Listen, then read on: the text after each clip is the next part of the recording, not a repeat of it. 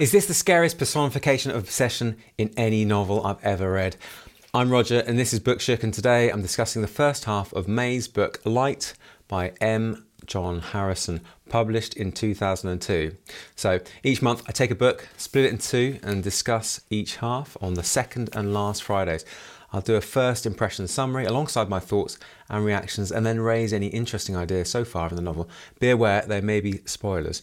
I'd love to share your thoughts and ideas at future episodes, so please leave a comment or start a conversation below.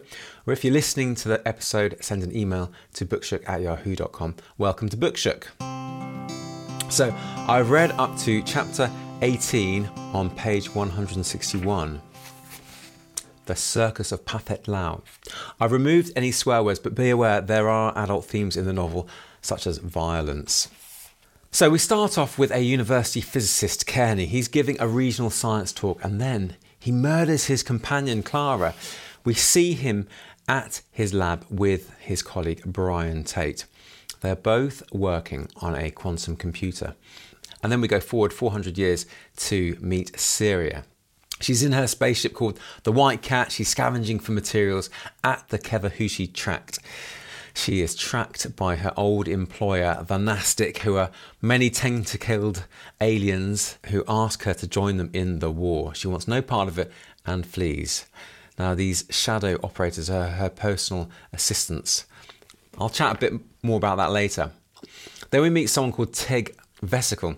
On Earth, He's collecting rent for the Cray sisters and works on the specialty farm and also moves a recreational drug called H. He looks in on one of his tanks. Ed Chianese is in one and he's experiencing a scene from a cop show from the 1980s featuring characters such as Chinese Ed. This tank seems to provide some kind of ultra real virtual reality. And then we go back to present day. Kearney, the scientist, is visiting his estranged wife She's anorexic and she's seeing things. While asleep, he has a dream of being a child by the beach, staring at pebbles. Quote, he saw clearly that the gaps between the larger stones made the same sort of shapes as the gaps between the smaller ones. The more he looked, the more the arrangement repeated itself. Suddenly he understood this as a condition of things. If you could see the patterns the waves made, or remember the shapes of a million small white clouds, there it would be a boiling, inexplicable, vertiginous similarity in all the processes of the world, roaring silently away from you in ever shifting repetitions, always the same, never the same thing twice. He later calls this willed fractality or Shrander, and he carries around some Shrander dice which he rolls and consults. Now he decides to find someone called Valentine Sprake to ask him what the dice rolls mean. Hopefully, we'll see why later.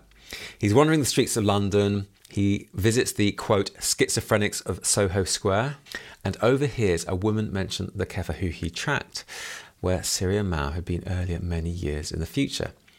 He presses her for more information and she talks of, quote, fire coming down. I like how London as a city is almost feeding him information and inspiration, like a big living, breathing consciousness. Then we go back to Seria Mau, 400 years in the future. She's in constant communication with these shadow operators. She flies to a planet called Hotel Splendido to seek out someone called Uncle Zip and, quote, make a deal with him. Seria Mau doesn't seem to have a body. The shadow operators say to her, quote, You could at least run yourself in a cultivar, you would look so nice. They brought out a cultivar for her. It was herself, seven years old. They had decorated its little pale hands with intricate henna spirals, then put it in a floor length frock of white satin, sprigged with muslin bows and draped with cream lace. It stared shyly at its own feet and whispered, What was relinquished returns. Seria Mau drove the shadow operators away. I don't want a body, she screamed at them. I don't want to look nice. I don't want those feelings a body has.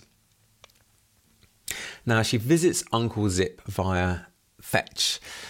And Seria Mau's Fetch, quote, looked like a cat. It was a low end model which came in colours you could change according to your mood. Otherwise, it resembled one of the domestic cats of ancient Earth small, nervous, pointy face, and with a tendency to rub the side of its head on things. And then we have a wonderful description of Uncle Zip as he is entertaining guests on a piano accordion. Quote A fat, driven man with protuberant china blue eyes, inflated white cheeks, rosebud lips, and a belly as hard as a wax pear. Such short and evocative descriptions peppered throughout the novel so far. Now, a tailor in this world appears to be able to make bodies called cultivars for ghosts, or what I'm imagining is disembodied consciousnesses. As Uncle Zip says, quote, just a Fotino. Seria is seeing him to complain that the cultivar she got from him is not operating correctly, and Uncle Zip admits that it is not his handiwork and was acquired. Seria Mau says that it is asking for a quote, Dr. Haends. Now, back to Tig Vesicle, and Evie Cray is looking for Ed Chianese, but Tig doesn't want him caught because he's the only regular customer in his tank farm, which is, remember, the virtual reality experience place that Tig runs as a side hustle. So he says he doesn't know him, which is dangerous because the Cray twins are powerful. Do they remind you of the notorious Kray twins, perhaps, of the mid 20th century? Ronald and Reginald Kray, by any chance? Anyway, after she leaves, he looks at the tank, wondering why he's wanted. Now, we learn that this guy, Tig Vesicle, is a quote, new man, a bipedal humanoid that invaded Earth in the 2100s. Quote, they took over and, in an amiable, paternalistic way, misunderstood and mismanaged everything. It appeared to be an attempt to understand the human race in terms of a 1982 Coke ad. They produced food no one could eat, outlawed politics in favour of the kind of bureaucracy you find in the subsidised arts, and buried enormous machinery in the subcrust, which eventually killed millions. After that, they seemed to fade away in embarrassment, taking to drugs, pop music, and the twink tank which was then an exciting, if less than reliable, entertainment technology. I love that description. It's brilliant. Very Douglas Adams, and not what you'd expect an alien race to do to Earth. Now we see more of Ed Chianese's 80s cop show experience involving lovemaking with Rita. A big yellow duck appears to tell him he's got 10 minutes left of the experience. We go back to Valentine Sprake's flat. Kearney's there. He tells him, quote, It caught up with me in the Midlands. Now, presumably that's the need or desire to kill, i.e., Clara. Kearney says he's, quote, sick of doing it. And Sprake advises him, quote, you better get out then. I doubt you'll finish with a whole skin, whatever you do. Very intriguing. Is Kearney experimenting with some rudimentary early form of cultivar by killing humans, perhaps? Kearney then sees a giant shadow of a horse's skull. It's incredibly spooky and scary. Then we move back to Seria She's at the Kefahuchi tract. Seria inquires who Dr. Haends is of Uncle Zip. He doesn't know, but he does give the address of Billy Anker, who sourced the suspect cultivar for Seria. Then we move to Tig Vesicle. There's a raid by Fedora Gash's punks looking for Chinese Ed. And then the Cray sister turns up and kills off the last two of Gash's punks. They bought his paper, i.e., his loan from Fedora Gash, but seeing the dead punks adds, quote, Looks like she didn't want to sell. The scene ends with Ed and Tig leaving the tank farm on fire, with presumably Cray sisters dead, but who knows? They might come back. Then we go back to Kearney. He's back with his ex wife. He's gone to the flat to grab some clothes. He wakes her at 5 am. She has a new lover who flees in his car. He's upset that some chalk figures have been rubbed off a blackboard.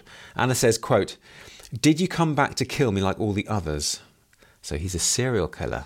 Murder is in his blood. Or is he being moved to murder by something? Perhaps those Shrander's dice. He drives to the airport and Anna follows him and accompanies him to New York. She says, quote, You can't keep running away from it forever, you know. I'm thinking, from what? From murder? The desire to murder? I love this short, sharp, to the point dialogue in this novel. It's used very sparingly but with great effect. He reflects on how his interest in maths and then tarot and then unpredictability developed as a young man. Now, I'm guessing these Shrander dice are dictating his actions, why he murdered Clara, and now why he is flying to New York. He gets the dice out, and Anna says, quote, If you throw those things here, I'll leave you to it. I'll leave you on your own. This should have seemed less like a threat than it did. Kearney considered her, then the steaming street. I can't feel it near me, he admitted. For once, perhaps I won't need them very intriguing. What isn't near him? He goes on to say his fear is abating, so maybe it's perhaps the drive to murder. Now we go back to Seria. She's in the White Cat. and the ship sends her to sleep. She dreams of childhood and her mother and father. At the moment, she's transporting some prospectors on her ship. We have a flashback to the cultivar unwrapping, which says, quote, Dr. Haends to surgery, please. And then the narrator says that, quote, Seria wanted to be human again. Obviously, she's very moved by these dreams she's having. She's woken to be told that two ships are following the White Cat. The cargo, four humans and a clone, engage in lots of sexual activity that Seria spies on. Now, back with Ed Chianese and Tig Vesicle, they've escaped from the tank farm. Ed is approached by a strange holographic woman. He shoots her and, quote, Nothing happened for a moment. She continued to stand there, looking up at him. Then she seemed to disassemble herself into a stream of tiny, energetic golden motes, which poured away from the point of impact to join the sparks of the rain. First her head dissolved, then her body. She burned away quite slowly, like a firework consuming itself to make light. There was no sound at all. What a phenomenal description of something disappearing into ether. Now they go to Tig's home. Chianese meets Nina, Tig's wife. She's presumably a quote new woman because her physiology is not human and she hisses. She's quite happy to have sex with Ed, who is in withdrawal from the tank. Quote, Twinks on withdrawal were desperate for sex. It was like morphine to them.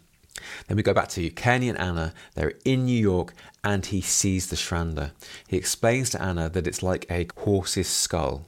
Quote, the skull of a horse looks nothing like the head at all, but like an enormous curved shears or a bone beak whose two halves meet only at the tip. Imagine, he had told her, a wicked, intelligent, purposeless looking thing which apparently cannot speak. A few ribbons or strips of flesh dangle and flutter from it. Even the shadow of that is more than you can bear to see. Now, we saw that skull at Valentine Sprake's flat. Very spooky. The Shrander, quote, had certainly told him something and he runs away with Anna. So is it this Shrander, this skull, that's been telling him to do the murder? This is what I'm believing now. As his wife is lying in a hotel room, he does prepare a knife and wire in what I assume is about to be her murder, but she wakes and he doesn't kill her, but they make love instead.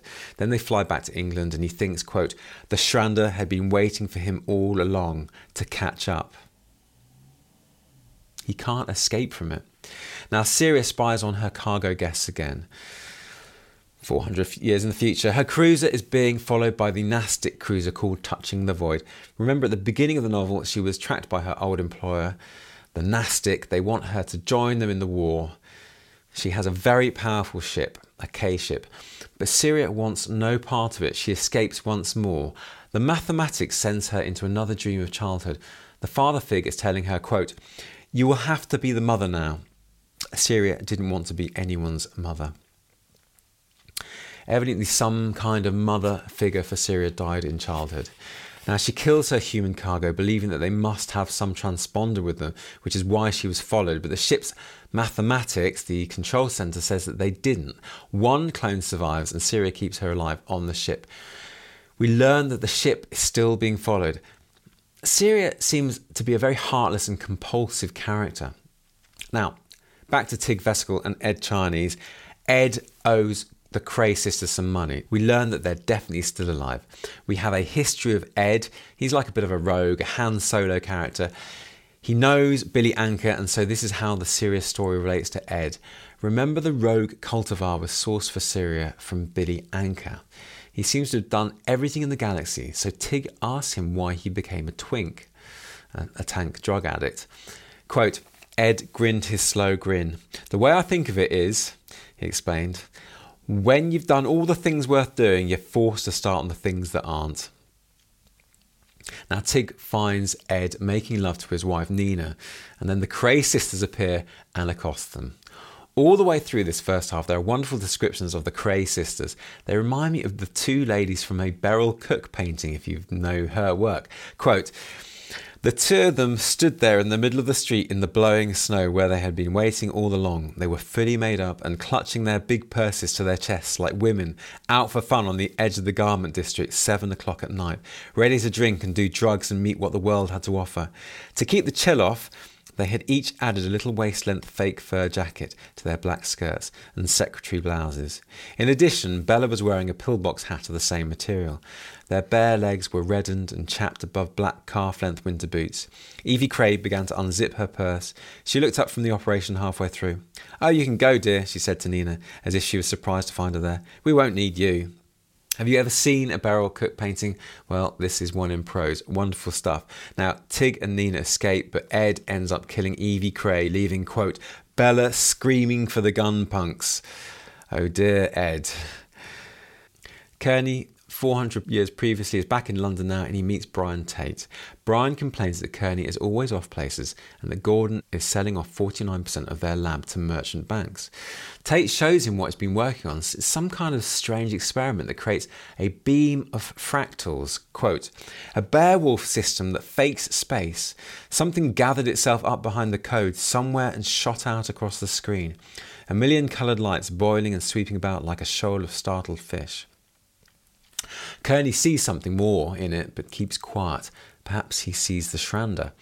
Now, Brian Tate says that a character called Sprake has been trying to find Kearney. Very intriguing. This is the Valentine Sprake that Kearney has been going to seek advice about the Shrander. Now, remember, the Shrander appears to be instructing him to murder. This is a big problem for Kearney. We hear the history of how Kearney met Sprake on a tube train. Quote, Kearney had met Sprake perhaps five years after he stole the dice. The meeting occurred on a crowded commuter train passing through Kilburn on its way to Euston. Now he acts in a drunk manner that frightens off many of the passengers until Kearney is left and we hear Sprake say to Kearney, quote, you just have to keep killing, don't you? Because that's the way to keep it at arm's length. Am I right? Very spooky. So he's killing to keep the Shrander away, not because he's instructed to by the Shrander. Now, in the following years, they kill together. Quote, but in the end, complicity was all it turned out to be. Despite these acts of propitiation, his circumstances remained unchanged, and the Shrander pursued him everywhere he went. It's revealed that Sprake really didn't have any insight into Kearney's condition. Quote, that afternoon on the Euston train, he had been looking for a cause to attach himself to, La Folie à Deux, which would advance his own emotional ambitions. For all his talk, he knew nothing. La folie à deux is mental illness or a delusion that is shared by two people in close association. We have a description of those elusive Shrander dice. Quote, Despite their colour, they were neither ivory nor bone, but each face had an even craquelure, that's fine cracks, of faint, fine lines. In the past, this had led Kearney to think they might be made of porcelain. They might have been ancient. In the end, they seemed neither. Their weight, their solidity in the hand, had reminded him from time to time of poker dice and of the counters used in the Chinese game Mahjong. Each face featured a deeply incised symbol. These symbols were coloured, some of the colours, particularly the blues and reds, always seemed too bright given the ambient illumination. Others seemed too dim. They were unreadable. He thought they came from a pictographic alphabet. He thought they were the symbols of a numerical system. He thought that from time to time they had changed between one cast and another, as if the results of a throw affected the system itself. In the end, he did not know what to think. Instead, he had given them names the Wortmann move, the High Dragon, the Stag's Great Horns. What part of his unconscious these names emerged from, he had no clue. All of them made him feel uneasy, but the words, the stag's great horns, made his skin crawl. There was a thing that looked like a food processor. There was another thing that looked like a ship, an old ship. You looked at it one way and it was an old ship. You looked at it another way and it was nothing at all. Looking was no solution. How could you know which way was up? Over the years, Kearney had seen pi in the symbols. He had seen Planck's constants. He had seen a model of the Fibonacci sequence. He had seen what he thought was a code for the arrangement of hydrogen bonds in the primitive protein molecules of the autocatalytic set. Kearney and Sprake go to Gordon's office, who's, remember, the guy who was funding the quantum computer research, and he finds out he has sold the project to Sony, which means that his and Brian Tate's work will cease due to funding cuts. Kearney sees the Shrander, which fills him with fear. He tells Sprake, quote, It's closer than ever. It wants me to do something. He goes back to Gordon's office. They drag him down to a river and drown him. When he kills, quote, he felt for an instant as if he had escaped again, escaped from the Shrander. We have a vivid description of the first time he witnessed Shrander's house. Quote, Bare, grey, dusty floorboards, net curtains, cold grey light, a dull house on a dull street, the Shrander, intact, irrefragable, enduring, stood in its upper room, gazing magisterially out of the window like the captain of a ship. Kearney ran away from it because, as much as anything, he was frightened of the coat it wore. He was frightened of the smell of wet wool. That smell would be his last unfallen sensation. The beak opened. Words were spoken. Panic. It was his own. Filled the room like a clear liquid, an albumen or isinglass, so thick he was forced to turn and swim his way through the open door. His arms worked in a sort of breaststroke while his legs ran beneath him in useless slow motion. He stumbled across the landing outside and straight down the stairs, full of terror and ecstasy, the dice in his hand, into the rainy streets, looking for someone to kill. He knew he wouldn't be saved unless he did.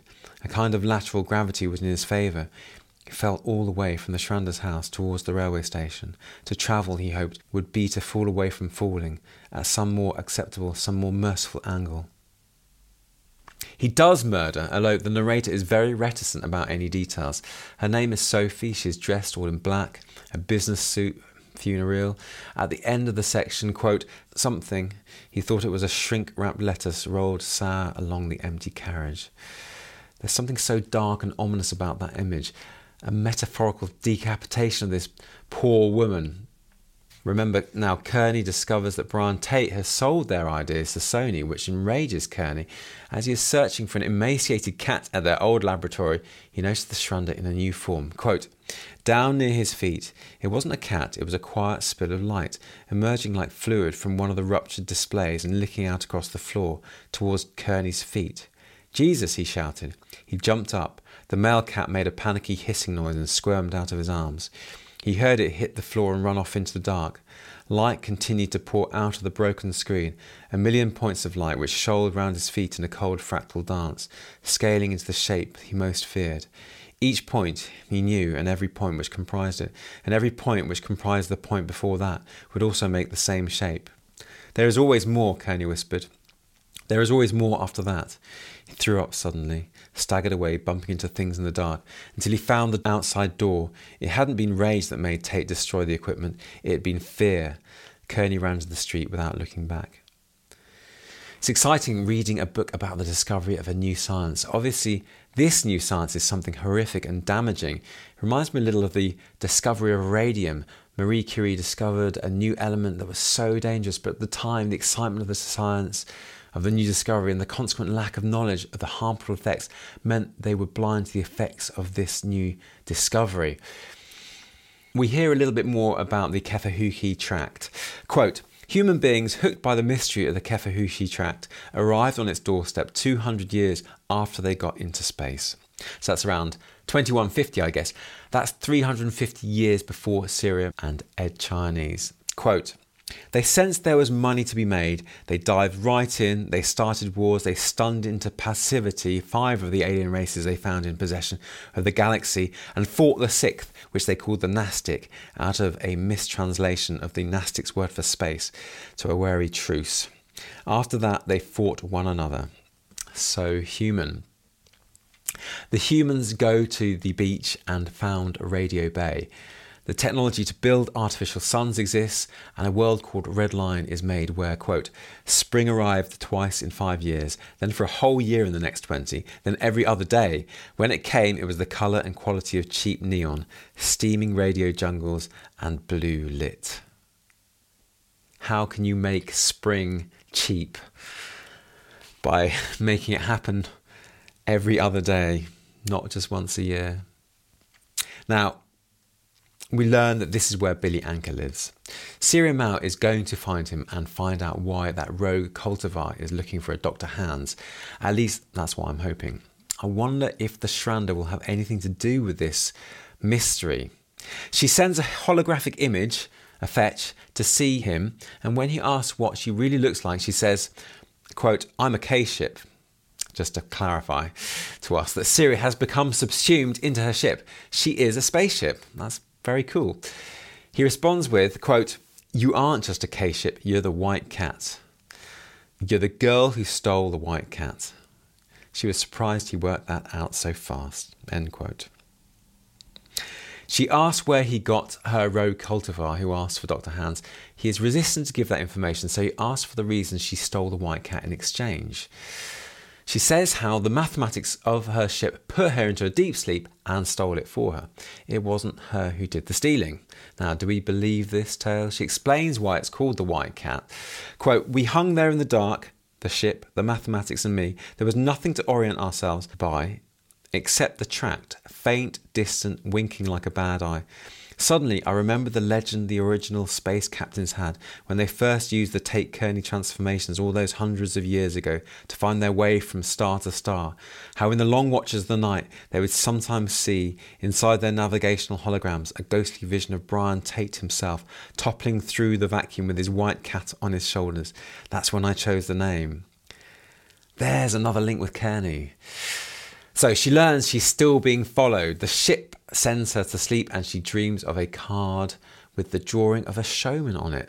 The card reads, quote, Dr. Haends, psychic surgeon, appears twice nightly.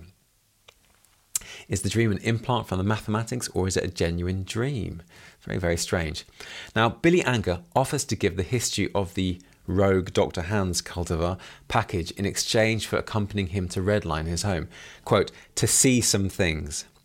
But just as this exchange is happening, the EMC, presumably those previous employees that she escaped from, catch up with Seria, but she realizes they've actually come for Billy Anker.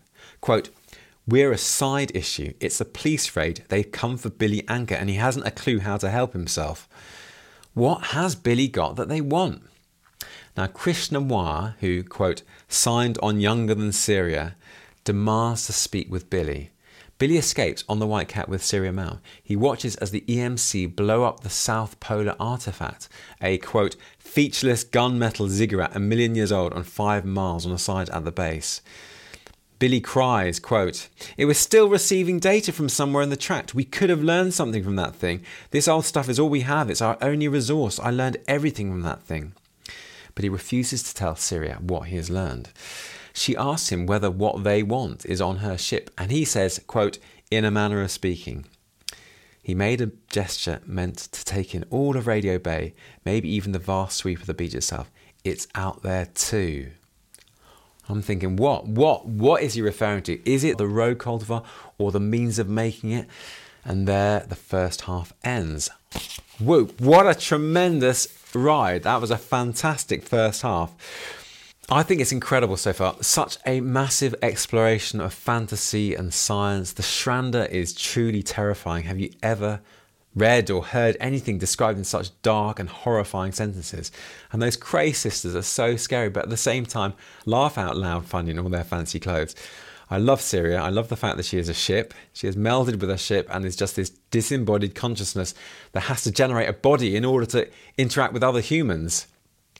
It definitely makes me consider the value of the physical body and how in this universe it developed to become such an important part of life. So, what do you make of the story so far? Are you enjoying it? Let me know. So, there are a few questions that I'm hoping will be answered in the next part. Will Kearney defeat the Shrander or will it consume him? And what was the South Polar artifact that Billy has learnt so much from that has now been destroyed? And what has he found out that the EMC are desperate for? What did the Cray sisters want from Ed Chianese? And what will the ramifications of Ed killing Evie Cray be? Will Bella get her revenge? And why does he owe them so much? Some interesting questions. I really like those descriptions of the Shrander. Have a listen to this. Quote It swam with the little fishes in the shadow of a willow, just as it had sorted the stones on the beach when he was two. It informed every landscape. Its attentions had begun with dreams in which he walked on the green flat surface of canal water, or felt something horrible inhabiting a pile of Lego bricks. Dragons were expressed as the smoke from engines, while the mechanical parts of the engines themselves turned over with a kind of nauseous, oily slowness, and Kearney woke to find a rubber thing soaking in the bathroom sink. The Shrander was in all of that. Quite horrifying. And when he talks about the Shrander's dice, quote, They always felt warm. The symbols on them appeared in no language or system of numbers he knew, historical or modern. On a pair of ordinary dice, each symbol would be duplicated. Here, none was. And remember that horrific vision of the skull. Remember, he explained to Anna that it looked like a quote, horse's skull. The skull of a horse looks nothing like the head at all, but like an enormous curved shears or a bone beak whose two halves meet only at the tip. Imagine, he had told her, a wicked, intelligent, purposeless looking thing which apparently cannot speak. A few ribbons or strips of flesh dangle and flutter from it. Even the shadow of that is more than you can bear to see. Now, a quick Wikipedia search on light gave me the following illuminating information. It also gave me that cheat about Dr. Haends being an anagram of Shrander. Harrison appears to have taken his inspiration for this strange entity, the shears like skull with ribbons hanging from it, from the legend of the Mari Lwyd, which is, quote, a creature with a horse's skull for a head, bedecked in ribbons, that features in the ancient folklore of Gwent and Glamorgan. The Shrander seems to be the personification of fear and of perhaps obsession. It is truly dark. It reminds me a little of those the Grim that Harry Potter used to see if you ever read Harry Potter, although these don't appear to be omens, more like awful apparitions that instruct and decide.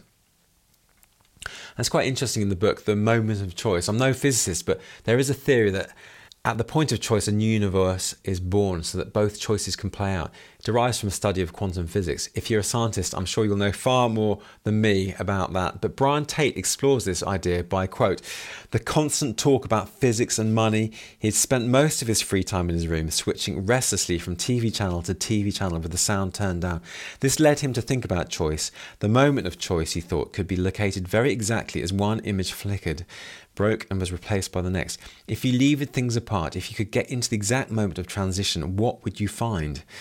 Entertaining himself with the fancy of an unknown station, something more watchable than reruns of Buffy the Vampire Slayer, transmitting into the gap, into the moment of choice. He had tried to record a series of channel changes on the VCR and play them back in stop frame. This had proved to be impossible. Perhaps this is what the Shrander is doing. It's giving him a choice, and he's choosing this really bad choice to murder these people. I'm sure that will get explained maybe in the, the second half.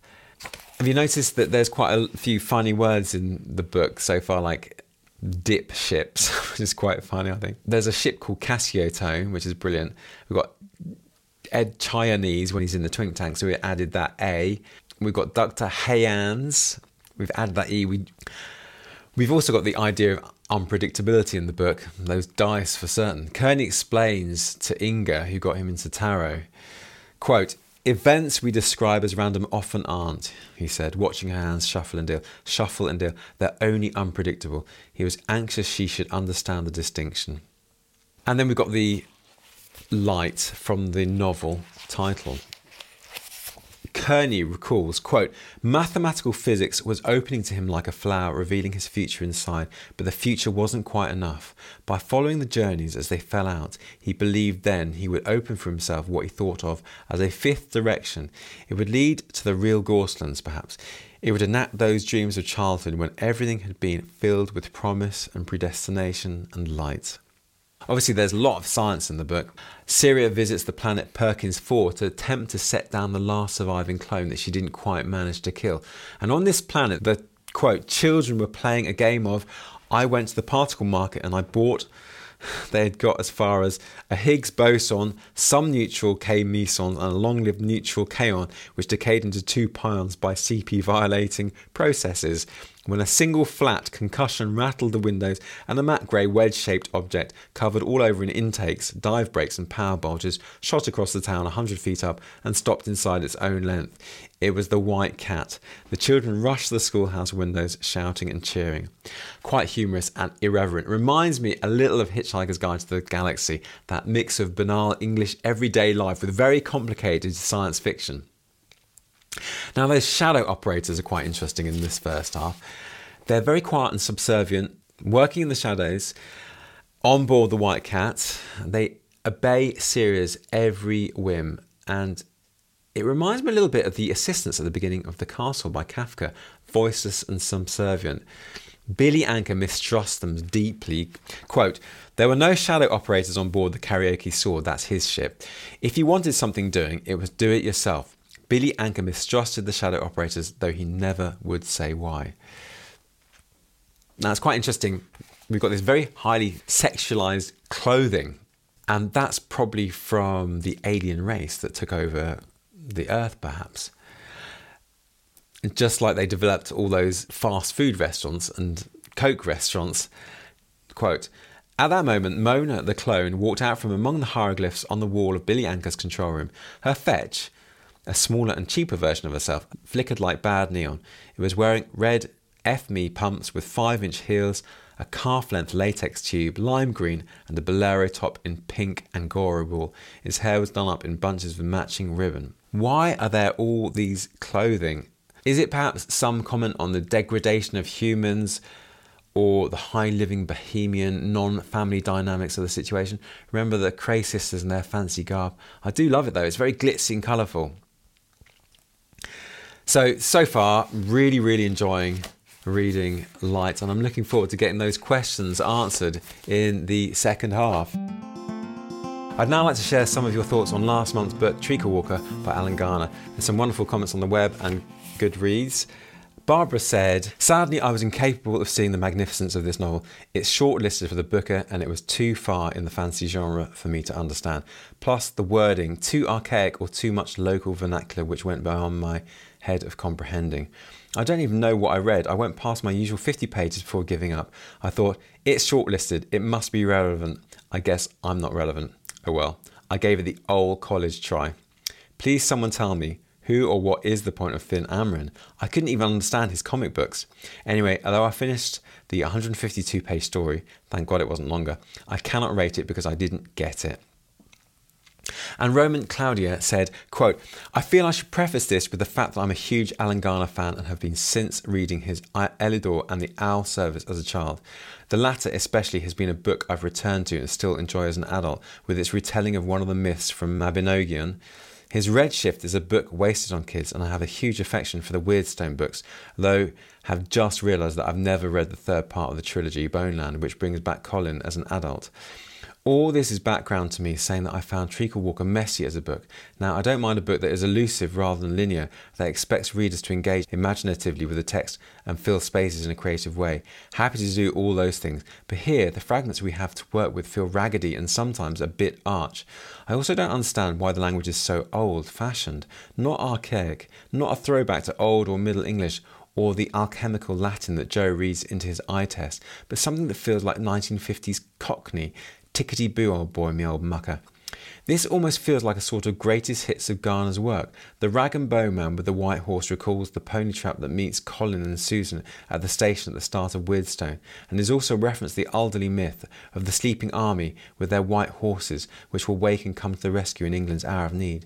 There are bogmen and magical artifacts, mirrors and stones, the cuckoo perhaps a reminder of the owls. Garner's trademark liminal places where worlds meet and seep into each other here seem to be the threshold between life and an afterlife, with both the Noonie and the rag and bone trap possibly vehicles to carry Joe over. Time collapses as it does in Redshift, and Joe seems to simultaneously be boy and old man. Reality is questioned, and there's an old, old play on what it means to see and not see. For me, I kept waiting for this all to cohere in some way, but it never really did. The classic books Garner has written still stand up to contemporary readings because the language is not dated in the way it is here. In addition, I found the ideas wheeling around in this book to have been treated largely more effectively in previous books, though perhaps the nearness of death has greater resonance here, if that is how we read Joe. I'm delighted to see Garner so unexpectedly on the Booker longlist, but sad that I found this so flabby and disjointed. Thank you very much for those comments. And if you have any questions or comments, I'd love to hear them too. Leave a comment below, or if you're listening to the episode, send an email to bookshook at yahoo.com. I'd also love suggestions for future books to read together. Maybe there's been one sitting on your shelf for ages which you haven't got around to reading, and you just need that push to get started. Talking of next books, after I've discussed the second half of Light in two weeks, that's the 26th of May, June's two episodes will be all about the trilogy by Samuel Beckett Molloy, Malone Dies, and The Unnameable. It's 418 pages, so get that one ready and join me if you can. Also, if you enjoyed this, please give it a thumbs up and subscribe or give it five stars on your episode app. Thank you. Anyway, I look forward to discussing the last half of Light in two weeks. See you then.